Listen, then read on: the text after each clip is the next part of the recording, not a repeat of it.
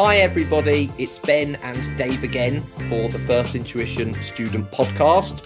This is the fourth of our summer re release episodes, and we've picked this one not only because it's a fantastic episode and involved one of our good friends and colleagues, Crystal Haygreen, but it's also statistically our most popular and downloaded episode.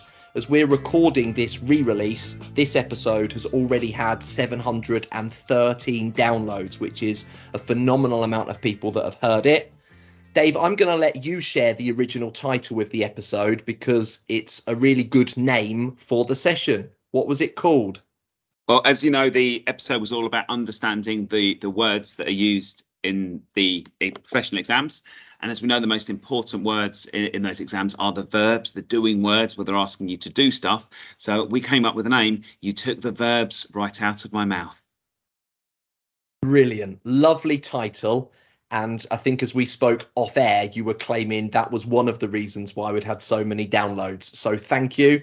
And maybe we need to continue with the the, the clever plays on words in the titles for future episodes.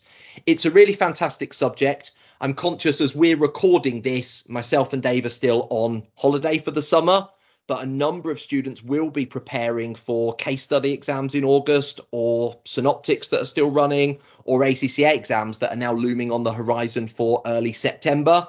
So, really understanding the requirement in exam questions is vital to make sure your answers get the marks that your knowledge deserves. So, I hope you enjoy the episode and continue to listen to re releases that we've got coming up for the rest of the summer. Good evening, everybody. Welcome to another First Intuition podcast. I'm Ben Bullman, and I'm joined again this evening by my colleague and good friend David Malthouse. Good evening, Dave. Evening, Ben. And how, how have you been this week?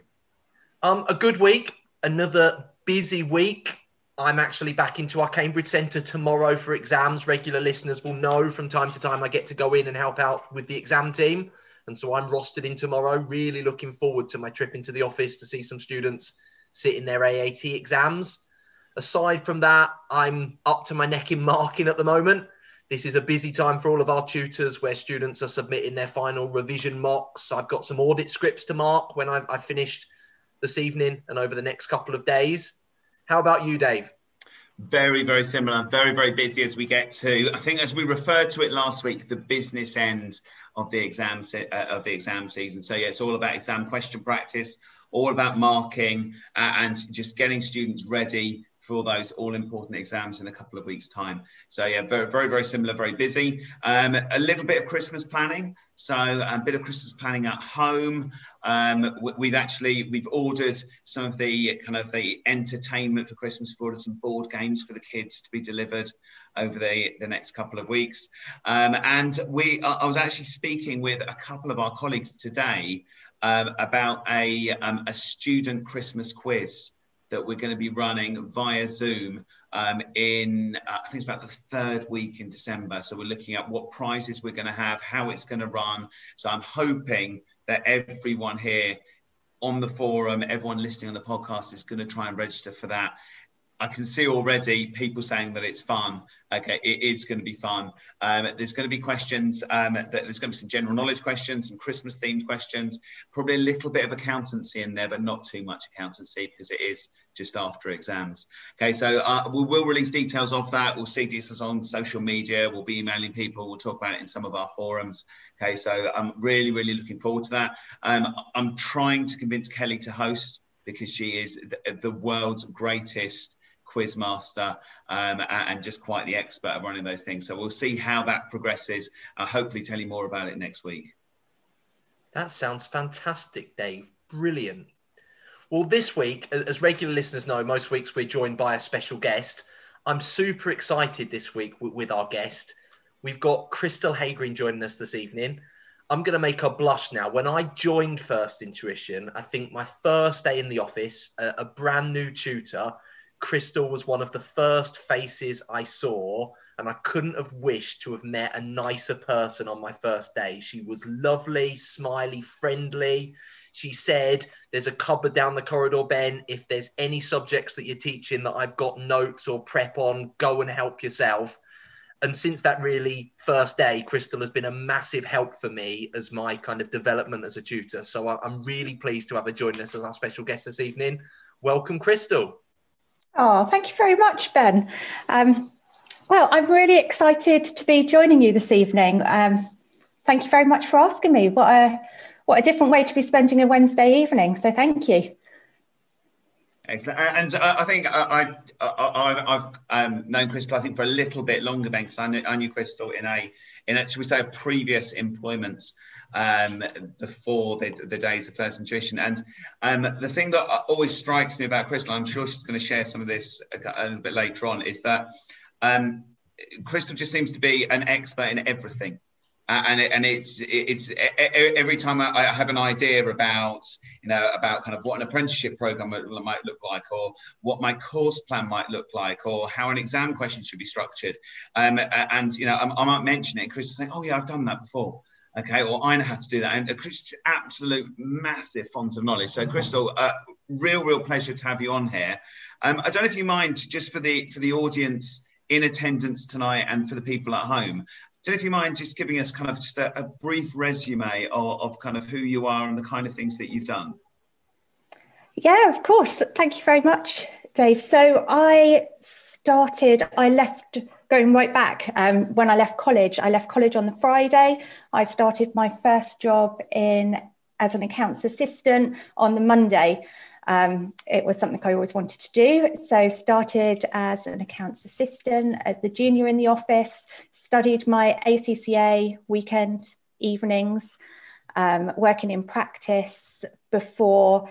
Um, when I was part qualified, about halfway through, I moved over to industry um, which gave me some fantastic opportunities. I started with a company as a bookkeeper, and by the time I left, I was their finance director um, and standing as their operations director. So I got some huge experiences um, and a really fun, exciting um, career in both practice and industry. Um, following that, set up as um, with my own business doing consultancy and as part of that, I started doing a little bit of teaching um, at local colleges as kind of CPD um, in firms of accountants and thoroughly enjoyed it. I took on marking, I started getting involved with some of the professional bodies, um, and then decided that that was what I wanted to do. So I moved over to full time teaching. Um, I've been a tutor and involved in program development ever since. Excellent. Okay. Cheers. Thanks, sir. And, and, the reason that I think Ben and I wanted to to have you on at this kind of time is we've got a lot of students that are preparing sit exams, as we've mentioned already, in the next two three weeks.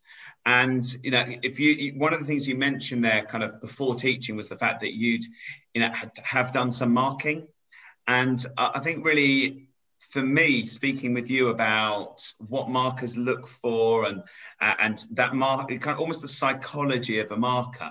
For me, as a, as a teacher, it's really interesting to understand this is how people's exam papers will be looked at, and that's kind of some of the things that we we kind of wanted to discuss today. So, I guess, Crystal, why why is it that you know we think that students should be thinking about the marker when they're actually writing their exams?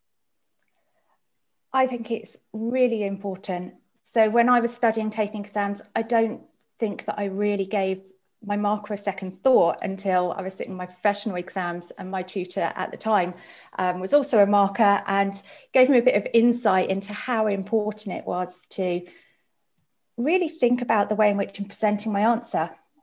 Um, so your marker, they're the person that is going to be giving you the marks. They're the person really who is deciding whether you pass or fail that exam. So they're really, really vital, important. You want to keep them happy. You want to make their job as easy as possible. And you want to be saying to them, this is what I want a mark for. I've said this, I deserve a mark. So making it really clear, um, really helping to guide your marker through giving you those marks so that um, you achieve. Okay, because I, I, I know I've had, shall we say, discussions with students where students have said, why should I care about the marker? Because the marker is paid to assess my work. and it's not my job to make it easy for them. They get paid to assess me. So is that the wrong kind of attitude to have? Do you think? Oh, absolutely, it is. Um, you don't get into marking for the money. I can assure you. Um, marking is really, you do it because you're giving back to that industry. You're really, you really want to make sure that the integrity of the qualifications of the profession is maintained.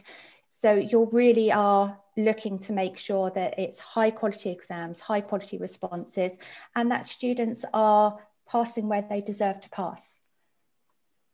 So, so the markers are obviously busy guys what sort of tips would you give to students if they want to keep the marker happy without pleading in your exam to pass? What sort of things can a student be encouraged to do that would put a smile on the marker's face and hopefully get them to to maybe give more credit for the work than otherwise they would do? There are some really quick wins. That's a really good question, Ben. So my kind of tips would be to keep your marker happy, make your marker tick. Um, so to give you those marks, making sure that you have good, clear headings. So if a question has got three parts to answer, you need to be showing in your answer that you've got three parts to your answer. So three good, clear headings. Um, plenty of subheadings as well. When I'm marking work and I see someone's put a subheading in, I think, right, that's what they want two marks for, or that's what they want one and a half marks for, whatever it is that's allocated to those, um, those areas that you're covering. So good clear headings, lots of subheadings. Don't mix up two good points that you're making in the same paragraph because it might get missed. It may be sort of absorbed together and you miss out on getting as much credit as you could for it. Short, sharp paragraphs as well if you get confronted with a whole page of text, your heart sinks. It's really hard to mark. Whereas short, sharp paragraphs, lots of white space in between, making one good, clear point, it's easy to allocate those marks to you. Um, another thing which is really, really important, real quick win, which we want to make sure that we're not only showing that we've got the knowledge, but that we've also got the understanding of a topic. So by taking your knowledge, whatever it is that you've explained, you've described, you've defined, taking that and giving an example. So illustrating it in some way. So whether you're taking a piece of information out of the question, whether you're using some of the numbers, whether you're making a recommendation or coming up with something that might be appropriate, an idea, illustrating that point that you've made is what shows your marker that I don't just, I haven't just read it, I actually get it. I understand it as well. Cool. C- couple of things I usually hear from students that maybe you could give us some insight to as your previous roles and experience of assessing. Spelling, how important is it? I know lots of students get really hung up about spelling in their answers for the written parts as an assessor, would you mark students down for that, or, or is it a relatively lenient marking process? Would you say? I would say it's relatively lenient. We're not we're not assessing you on your grammar, on your English. It needs to be understandable though. So making sure that you are getting your point across, that you do understand the verbs and the way in which you're responding, the language that you use is appropriate in order to get your point across. That's much, much more important than worrying about whether something should have an E or an I in it um, to spell it. So I'd say less so on the spelling, less so on the grammar, but more so on making sure that you're you're clear in how you get that point across. Cool. And and the other thing I usually get from students is, but if if my content is there, why do I need to present it in a, a, style that's any different from just typing it out? Surely what I've written is good enough. Um, I'm aware that some of the, the units have got additional marks maybe for presentation. What, what, what's your kind of feelings on that for students to encourage them to present their work in a, a more user friendly format? Definitely, it's become more and more important. Um, so many of the professional bodies, they actually have marks that are available. They're professional marks. So you may well have seen that in examiners reports or on mark guides. that there's some professional marks available, and they are for the way in which you demonstrate your skill on presenting and getting your information across to the reader. So, having a good, clear layout, using tables where they're appropriate, um, using lists in a limited format. If it asks you to explain, a list isn't going to be good enough. That's not presenting it in a professional manner. Um, and many of the professional bodies do have a stream throughout their qualification that really does focus around communication and visualization. Um, so those communication marks are important. Um, so it's not necessarily English, it's not spelling, it's much more about how you get your information across um, that you're going to get those professional marks for.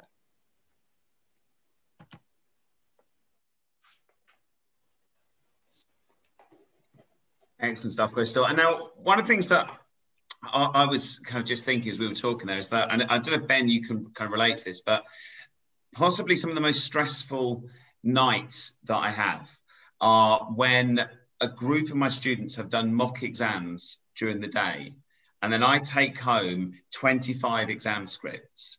And I've got that night to mark them because they need a marked paper on their desk the very next day and I can't sleep until those 25 exam marks are, are, are actually marked. And as I go through each exam paper, by the time I've gone through about two or three of them, I will open up a page and I will either look at it and say, right, that page is probably about five marks because I can see two headings, and one of those headings has got three nice kind of like sentences written there that this looks like it's about right. And I'm thinking three marks there. The other one's not quite as good, so it's probably two marks. And I almost kind of like have a, a sigh of relief when I see something like that because I think I know I'm going to read these three points, and if they're good, they're getting three marks. And if the other two underneath are good, they're getting two marks. So I could just read them, go tick, tick, tick, tick, tick, move over I'm marking the next page, and I'm closer to getting to bed. Now, is that what, as a professional marker, when you've done it in the past, is that something that that does that kind of factor into how you feel and as you mark things, or or not? Absolutely. So, a good, clear answer, having those headings and subheadings and showing me that I open up that page, I open up that mock exam, and I've got those kind of five paragraphs, it, it is the student saying to me, I've got five good things I want to say. I've got five things that I want you to give me marks for. And I'm expecting already to be given a couple of marks for each of those paragraphs, provided they are good, they hit the requirement, and they're well explained and applied, they're going to get um, a couple of marks. So, yeah, re- really important. Because the flip side of that is when you do have those big blocks of text, and I'll kind of read through them. And you've got to actually unpick it and say, are they making three or four points here? And I'm not sure if they're making three or four points here because their ideas are jumbled together. And then you have to use your judgment. And something I tell students is that don't let the marker use their judgment. If you're making four points, show them point one, point two, point three, point four. Make it easy for them don't make them do the work because they might do the work and come up with the different answer to the one that you think you want them to get. So no, I, I, I'm a huge, huge fan in making sure that people are using headings and things like that. Now, in terms of, you said language, it's more about professional terminology. Um, is there anything that students should stay away from in terms of language that they use and wording that they use? Definitely. I have seen some shockers in my time. Um, so, I mean, some some work that I'll be marking really does make me laugh, um, which isn't what you want from your marker. you want to make a good point that they're impressed by, not that they think is funny. Um, I've seen some real shockers in people being overly opinionated in their response to a question or pulling in something quite political, quite topical, and giving their thoughts on, which is completely inappropriate in the exam. Um, the use of professional language is really important. You are training to be a professional accountant. You're going to work in a professional environment. You need to be able to communicate in a professional way. So you've got to make sure that that's coming across in your answers. Um, one thing that I have seen more and more, didn't used to see this, say 10, 15 years ago, um, when I originally started out with lots of marking and assessing, um, is that text language has become more and more common. Um, and I have to say, it really frustrates me. It's not acceptable. You wouldn't send um, text language in an email to someone in your workplace, or, or certainly not to your boss, the manager, the CEO of your firm. Um, and it's just not acceptable to put in to your um, to your exam. I think the one, if I've taught any of you that are listening to this, um, you will have heard me rant about this one, is because being spelled B C O Z. Never. That's not how it's spelled. I've seen it so many times. Um, and it's just not professional. And it really does put a bit of a downer on that point that you're making. Um, as a marker, as you're reading it, you're kind of doubting a little of what their meaning is and what they're trying to get across when you see that. Um, to kind of flip that back on you guys, what would you say is the most interesting, funny example that you've seen in stuff that you've marked, do you think? For me, it's in tax exams. Um, I've seen there was an old old ICAEW uh, exam question where someone was employed and they were told that there was a series of benefits in kind, and one of them is they were given the use of the company of a company Daimler or a Daimler was provided for them. And a student who clearly hadn't heard of the car brand, the Daimler at the time, um, said, I don't know if a dog is a taxable benefit. Um, and, and, I always think it's better probably not to guess that. And, and I, I, kind of thought, how, how do you measure the CO2 emissions? of a dog, which I'm not entirely certain how they would have got, you know, got that kind of data out there. Um, and I, I also had someone who they were asked a question about how they could reduce a capital gains tax liability on the disposal of a piece of land. And the, the, correct answer was that there's a relief for a small small part disposal of a piece of land. Um, but someone in the exam said that you could just tell the revenue that you'd sold your house and claim PPR which is fraud, and you go to prison for it. And, and I, I, always think it's not a very clever idea to suggest breaking the law in a professional accountancy exam. I, I would imagine, and you might be able to help me here, Crystal, but I would imagine that, that examiners take a pretty dim view of people suggesting illegal action in the exams. Absolutely. As an examiner, as a marker, as an assessor, you see something like that and you think, do you want this person out there in the professional world representing um, this profession? It's I've often seen things um, in relation to ethics where a student absolutely right to say you can't do that. It's it's breaching the ethical principles. It's not ethical to be doing it. Um, and in their response, they've been swearing about not doing that um, because it's unethical. And it just that that's not professional. That's really not helping. Good point made but you're really limiting the marks you can get from that. Um, how about you ben? Have you had anything interesting I've, I've seen bad language, as you just referred to, which I always think is a big no no. I've seen it accidentally by students where they've just got the wrong word and inadvertently put a swear word in their answer, which makes me chuckle. But I've also seen it where people have deliberately used it, which is just wholly unacceptable and unprofessional. But the big thing that really gets my back up when I'm looking at students' work is when it literally just stops mid sentence I really am disappointed with students where that happened because I appreciate their time pressured exams, but something I would always coach and encourage students in my classes to do is kind of structure an ending. The fact that most of the exams, if not all of them now, on the computer means you could probably type up a little ending so it closes, and then at least the marker gets a sense of you have professionally finished the communication. Because quite often the, the exam question will be respond via an email or a letter or something. And so putting in a very brief ending, I always think is just a nice touch. And I guess another way to convince the marker, Crystal, that, that you should be getting those professional marks. You know, that is a really, really good point. And you may have heard about many of the professional bodies taking this holistic approach to marking. Um, you may have seen in sort of standard mark guides that you see from the professional bodies where they talk about a banded mark approach. Um, And what that really means is that a, a marker now will look at your work holistically. They will look at whether that whole answer fits into a particular band. So you might have a low band of marks, a medium band of marks, and a high band of marks.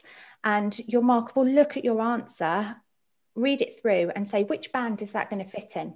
And what's helping them to decide which band that will fit in is, first of all, is it a complete answer? Um, so seeing an answer that stopped partway through, immediately as a marker, you're thinking that's not going to meet the top band because they have completed that question. They haven't responded in full. Um, if you've got a question that say has got three parts in it, so you've got a requirement and it's really asking you to do three things.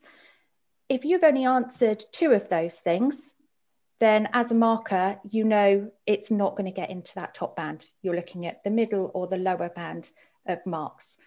Um, once as a marker, you decide which band that response is going to go into, then there'll be a range of marks for that band. So it might be for the middle band between eight and 12 marks are available. You then decide what marks are going to be allocated to that answer within that band. Um, so yeah, that really ties into that, Ben, that having a full, complete answer, you've finished it, you've answered and attempted all parts. If you're asked to give a recommendation, it's there. If you're asked to give advantages and disadvantages, you're given both of them. Um, if you're asked to identify, explain, and recommend that you've done all three of those things, if you do all that, it'll give you the best chance of getting into that top band and therefore getting the good marks out of your answer.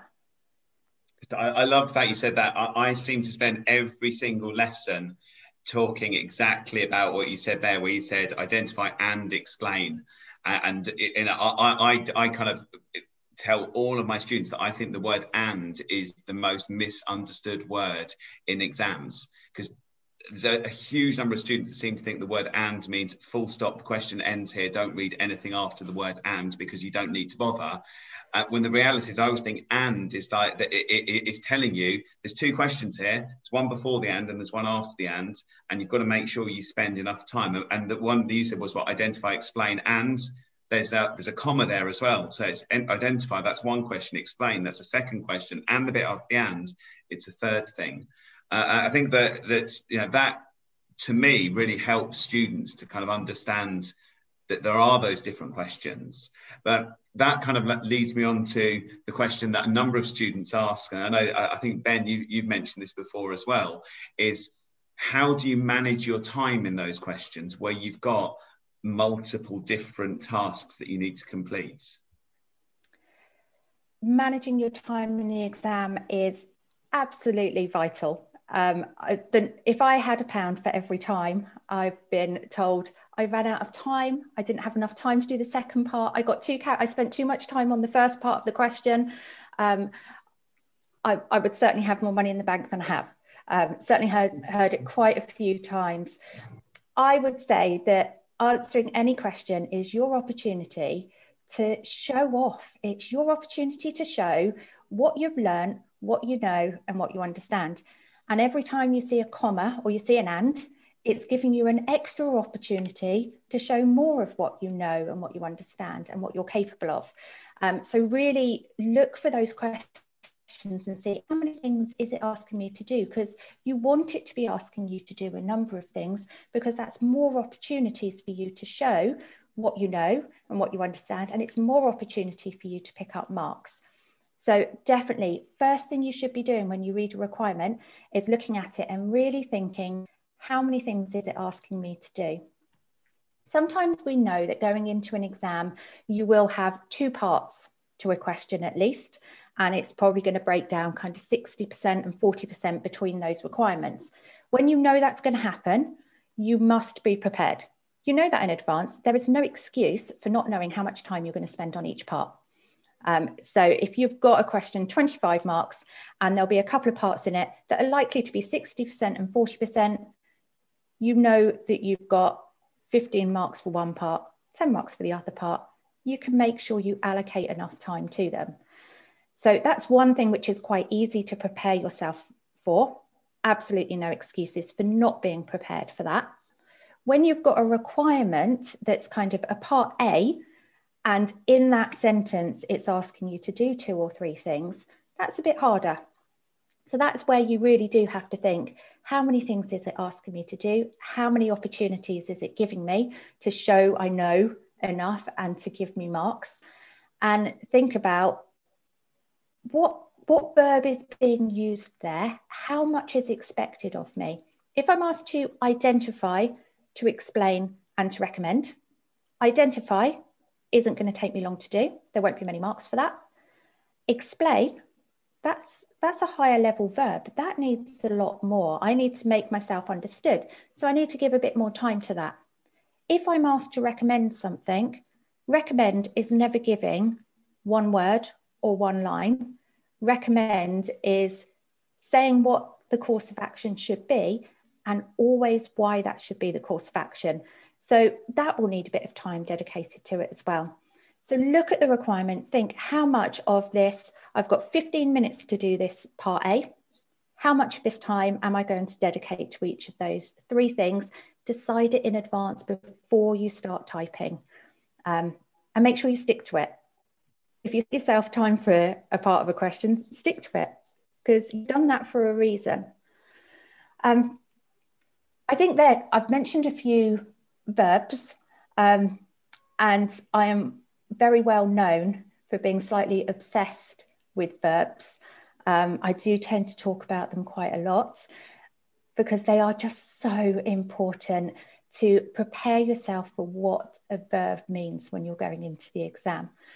Um, so kind of, you've probably all had lots of experience of seeing different questions now, and you will have seen different verbs like explain, discuss, recommend, justify, evaluate, they all mean different things. You must know what those things mean before you go into the exam.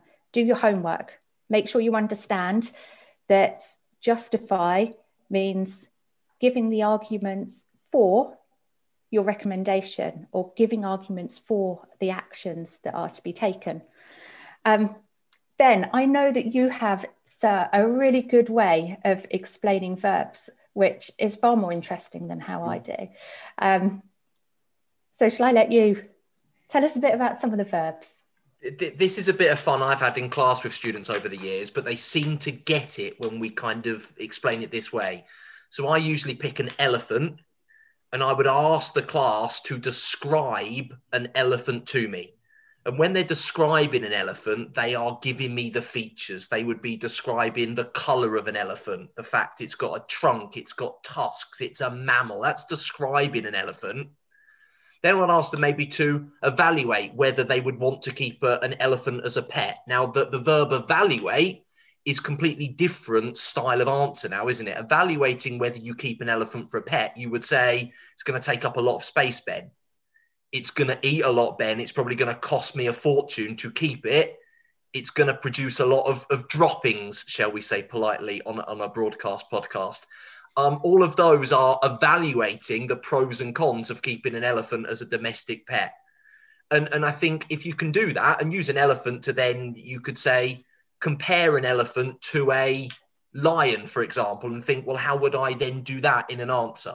Now, sadly, in an accountancy financial exam, you're not going to get anything about elephants. I would highly doubt but you get the idea of how the verb does change the style of your answer. And I guess, Dave, Crystal, you would be the same as me. I think it's always one, one of my most upsetting moments is when I have to go through an answer with a student and say, look, what you've written there is, is really, really good stuff. I can only give you a very limited number of marks because you have not answered the question that the examiner has sat. And, and that happens for one of two reasons, I think. Either because the student just misreads the, the requirement. And so it goes back, Crystal, to having that time to, to take stock of the requirement. And I really liked your tip earlier of keep going back to the requirement as you're doing it to make sure you're not drifting off point. So it's either that they've missed the requirement or psychologically they want to answer a question that they have prepared for because maybe it's one they've come across in the past and so they just write the same stuff that they think is going to cover this answer even though the examiner's just slightly shifted the focus by the importance of those verbs So I agree 100%. My classes very much get students to focus on those verbs. And I think it, it is a very important point you raise, Crystal, for students to just spend the time on the day of the exam fully making sure they are answering what has been asked of them. Funny, Ben, I, I, do a very similar thing with, with the verbs uh, and trying to contextualize the verbs in a question into something that is not accountancy based. Uh, and I, I got, uh, I, I, teach um, advanced performance management at ACCA. It's one of my favorite papers. Uh, I, really, I, I, love the questions there. But the, the verbs there, um, they sometimes throw students. And one of them that I came across uh, a good few years ago was there's a question that said, Can you evaluate the benefits of something? And students complained to me, they said, How can you evaluate the benefits? Because an evaluation is looking at benefits and drawbacks.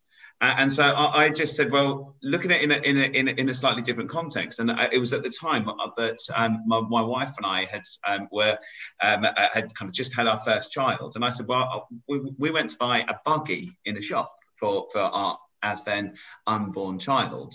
And the salesperson said, you should get this buggy and it's like, why should we get this one? And they say, well, it's really lightweight and you can move it around really fast. Okay. And they said, well, what else about it? And they said, well, it's easy to collapse. You can do it with one hand. And they showed me a one handed collapsing of a buggy into a, a small thing. And they said, look how small it is. This, this buggy fits in the back of a mini. It's so small. It easily fits in a tiny car. So he told me about the benefits. Then I went home with my wife and we said, do we want that buggy? I said, well, the, the fact that it's light, that's okay. But, you know, we, we don't live on a block of flats. We don't have to carry it anywhere. That benefit's not really worth that much to me. Um, the fact that it fits in the back of a Mini doesn't matter. We've got a big car. You know, it, it doesn't need to be space saving to go in the back of a big car. But the fact that I can do it one handed and collapse it and it's simple to do well, you know, I get confused with a deck chair, let alone a buggy. So that to me is a massive benefit. So when we evaluated the benefits, there was one of them that actually meant something to me. And that was the fact that it was easily collapsible with one hand. The other two things, yeah, there were benefits, but they weren't worth much to me. And when you then spell it out, it's kind of go through it like that. You then go back to the question, say, oh, so what they want me to do is look at the benefits of this bonus scheme and say, do these benefits, are they going to help us in this particular business? So I, I, love your elephant. I mean, I normally go for a dog rather than an elephant, but um, it, it's you know I, I, think contextualizing the verbs and getting used to those verbs because then when you go into the exam, it's like right, I know what evaluate means. You know, I know what identify means. I know what contrast means. Uh, and it sounds bizarre that we're saying these words that we use every day, but when you get them in an exam, they really can throw you. Exactly. I, I think you two have been around as long as I have. And one of the big changes we've seen in our teaching career is the shift to computerization of the exams. I'd be really interested, Crystal, to hear your thoughts and any tips for students as now as an assessor you are seeing work that they're producing in the exam software as opposed to when we all started teaching that the handwritten scripts that we used to go through and mark. So what, what's your view on what students should be doing to, to keep assessors happy by utilizing the, the software? I think there's a couple of things, first of all, that are real benefits for, um, for having computerized software now. So the first one is handwriting used to be an issue. Um, not going to lie, sometimes it would take some time to work out what someone was saying, and it could end up with a bit of a guess at what that word was. So we don't have that problem anymore. It does, however, make um, kind of spelling mistakes more obvious. Spelling mistakes aren't an issue, but if you're unable to string a sentence together that's legible um, on the computer, that's a, more of a challenge. The other thing, which is really, really good with having it on computer now, sort of your word processed answer, is that you have this ability to spend the first five minutes, 10 minutes maybe, of answering a question, looking at the requirements, deciding what you need to do, and putting your headings in.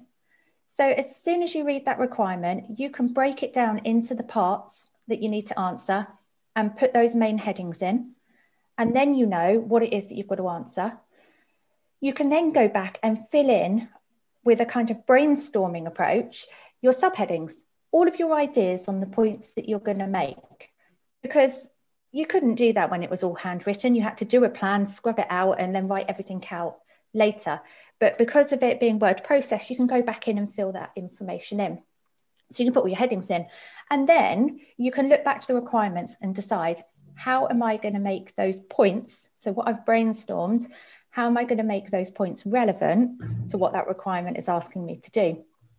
Um, so, it gives you that opportunity to be able to develop a really good answer because you can take that process.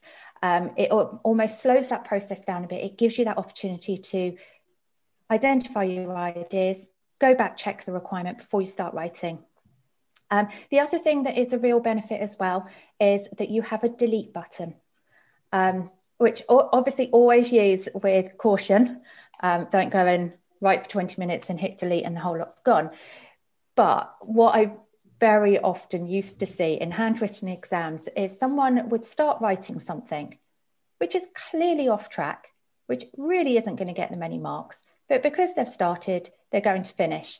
Um, and so you get a paragraph of just waffle that's it might even actually be complete gold dust that's been written but it's just not in line with the requirement. Um, but they've finished because they've started.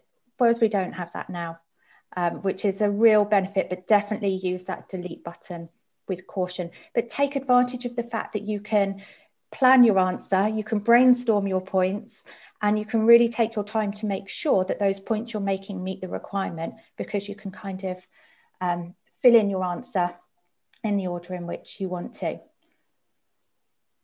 At, at that point, I would normally encourage students to go and have a play with the exam software. All of the institutes are pretty good at releasing versions of it that, that you can go and practice on, you can do questions. But I guess just an understanding of the functions and use of the full screen crystal, I guess you might see a few answers where stuff is just all written in one box in the top left hand corner, which is really hard for, for the marker to then really get to grips with. Where if the student had just used the full screen available and all of the separate boxes, or that the functions within it to do things, as you say, like a table if you're comparing points, all of that stuff is just really utilizing the software to your advantage. It's adding value to your answer. Definitely. If you were asked to do a task in the workplace for your boss how would you respond if they asked you to do that? How would you present it? How would you respond to them? Um, give give the same attention to detail in your exam answer. The other thing is don't hide your answer. So don't feel like you need to put in um, 10 blank lines or a massive bit of space to move your answer down the page so that your marker has to look for it.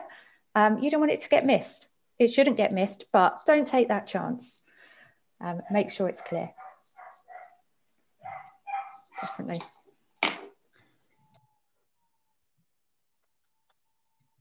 Excellent. And um, Crystal, we've, we've talked a lot about kind of written questions from a marking perspective, but what about calculation based questions? So if, if we're trying to present our the calculations for an examiner, are there any kind of tips that you would give people or kind of anything that any advice you'd give about laying out a numerical question in an exam? my absolute top tip there is label your numbers. What is really infuriating to see, and is it's just such a shame, is when there's a load of numbers that have just been typed down the page, and you don't know what those numbers mean. You haven't got a label by the side of them. It hasn't been put that that's profit, that's the overhead absorption rate, um, that's the relevant cost. Label your your numbers is the best bit of advice I can give. Um, and make sure you show your final answer. So if you're asked to calculate an NPV, then do all your workings, show how you've got to it, lay out a nice table, but make sure you make that NPV clear. Your final answer, make it clear, underline it, put a dollar sign in front of it, um, show your marker. Look, all of that work that I did, I came out with that answer. If it's right, they're probably not so interested in how you got to it. You've got the right answer. But if that number isn't right, that's when having labeled every number you've put down is important because they can look back at your workings, what numbers you used, how you used them, and look to see whether they could give you some marks, give you some credit for what you have done right. Yeah, I mean, one of the things that I know from those sleepless nights when you're marking scripts overnight is when you've got a computation question. You mentioned NPV there. I've mentioned uh, I've marked countless NPV questions, and when you open up a page, and first of all, the layout's there and say, right, I can see that's their NPV. And then at the bottom, they've got NPV is equal to, and they've underlined their answer. And the first thing I do is I go to that number and say, right, that's their NPV. And by the time I've marked five scripts, I know what the NPV should be if they've got it right. And if they've got it right, then instantly I'm thinking, this is full marks all I'm doing is I'm just doing a quick audit to make sure they've covered the things that they need to, uh, and they've given me explanations where they should do. But I want to give this full marks, uh, and it's going to be difficult for me not to give it full marks if the answer is right. If I can't see their NPV, then it's kind of well, I don't know where your answer is. So now I've got to start digging for every single calculation. And if your calculation isn't clear, you're not going to get the credit for it that you may that you may well do, or, or that you should do.